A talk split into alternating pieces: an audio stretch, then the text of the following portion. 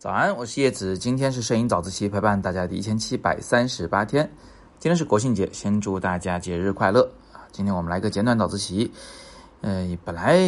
节假日期间我不录早自习对吧？但是昨天一不小心手欠，答应了苍老师的打手同学，呃，要回答他的问题。他的问题是这样子，他说在横平竖直的构图中，如果不能同时做到竖参考线和水平地线啊，或参考物。同时横平竖直，那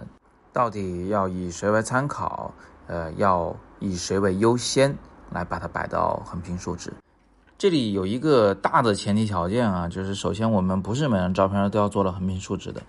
这个道理是非常显而易见的啊，就好像是你走到前面，我叫你一声，你回了个头，请问你个头是平的吗？是吧？你看到的眼中的世界难道是横平竖直的吗？不可能的啊，你肯定是一个比较倾斜的状态。所以，我们日常生活中眼睛所看到的世界，它就不是完全横平竖直的。在摄影里面呢，我们有的时候要做到横平竖直，要表达，比如说一种宁静啊，一种抽离感呐，一种就是严谨啊，一种逻辑啊，哎，可以用横平竖直的方法来构图。但是，也有很多很多的情况是根本不需要去做到横平竖直的啊，这一个大前提大家请悉知。那么还是回到苍老师的打手同学的问题啊，我简化一下他的问题，他其实就是在问，如果横平和竖直不能同时做到的话，那我们到底怎么办？那其实是这样子，就是有一个非常简易的答案，就是当横平和竖直都做不到的时候，我们要把相机摆平。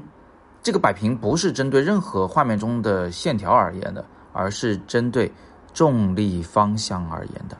我举个例子，就比如说你现在在拍一个比萨斜塔，你个相机跟着它去歪是肯定不对的，因为比萨斜塔本身应该是歪的。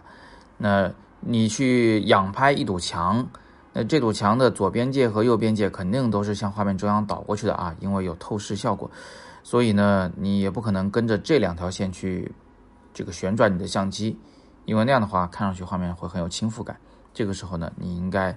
让相机对于重力方向而言是水平的。对于横线也是一样，比如说你现在正站在一条马路的一侧，对着马路的另一侧拍照。如果你真的是这个正正的对着马路对面拍照的话，那还好办，因为马路对面的横线条肯定在画面中也就是平的。但是如果你是稍微有点角度的朝着马路的某一个延伸方向拍过去的话，你会发现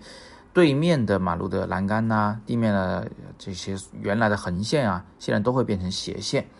这个时候你也应该。不管不顾啊，只管把你的相机对于重力方向摆平，不要跟着对面的那个斜线条去旋转你的相机，因为只有这样做，观众的观感才会觉得你是把相机摆平了的。虽然画面中有各种斜线出现，但是那是自然现象啊，那是透视效果。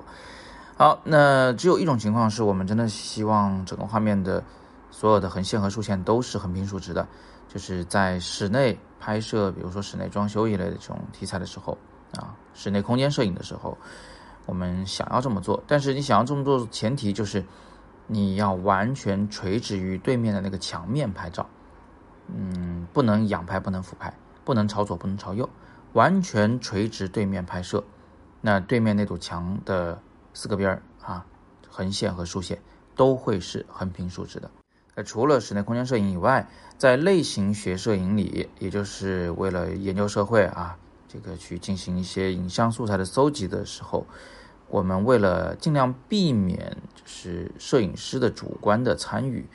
而尽量的去搜集到一些更客观的研究数据、研究的图像，我们也确实会比较常采用这种横平竖直的拍法。总之啊，今天的早自习呢，就是想告诉大家两件事儿。第一件事儿呢是横平竖直这件事儿，在摄影里并不是必要的构图原则，它只是在千百种构图方法中的其中一种。另外呢，就是这个横不平竖不直这种情况啊，其实很多时候都是由于立体透视所引起的。要彻底的去理解、去解决这个问题呢，还是得从透视原则下手啊，得了解。近大远小这个现象是如何发生的？它又会造成什么样的视觉的效果？好吧，那今天我们就简单的聊这么多。别忘了，我们跟一卓一起举办了一个摄影比赛啊，大家可以戳今天第二条图链接进去了解详情。这次摄影比赛呢，我们不设题材的约束，甚至不约束你的创作技法，会给大家最大的自由。但是呢，我们仅限投三幅作品，每一幅你都可以为它撰写单独的这个标题和文字的说明。整个十月都是投稿期。在十月的月底，我们就结束投稿，然后呢就评选奖品，最大的大奖是一卓的专业显示器。我还会抽其中一些优秀的作品出来做一些点评啊，做个直播，所以同学们不要错过。那么今天呢是摄影早自习陪伴大家的第一千七百三十八天，再次祝大家节日快乐，咱们节后再见了。我是叶子，每天早上六点半在微信公众号和喜马拉雅不见不散。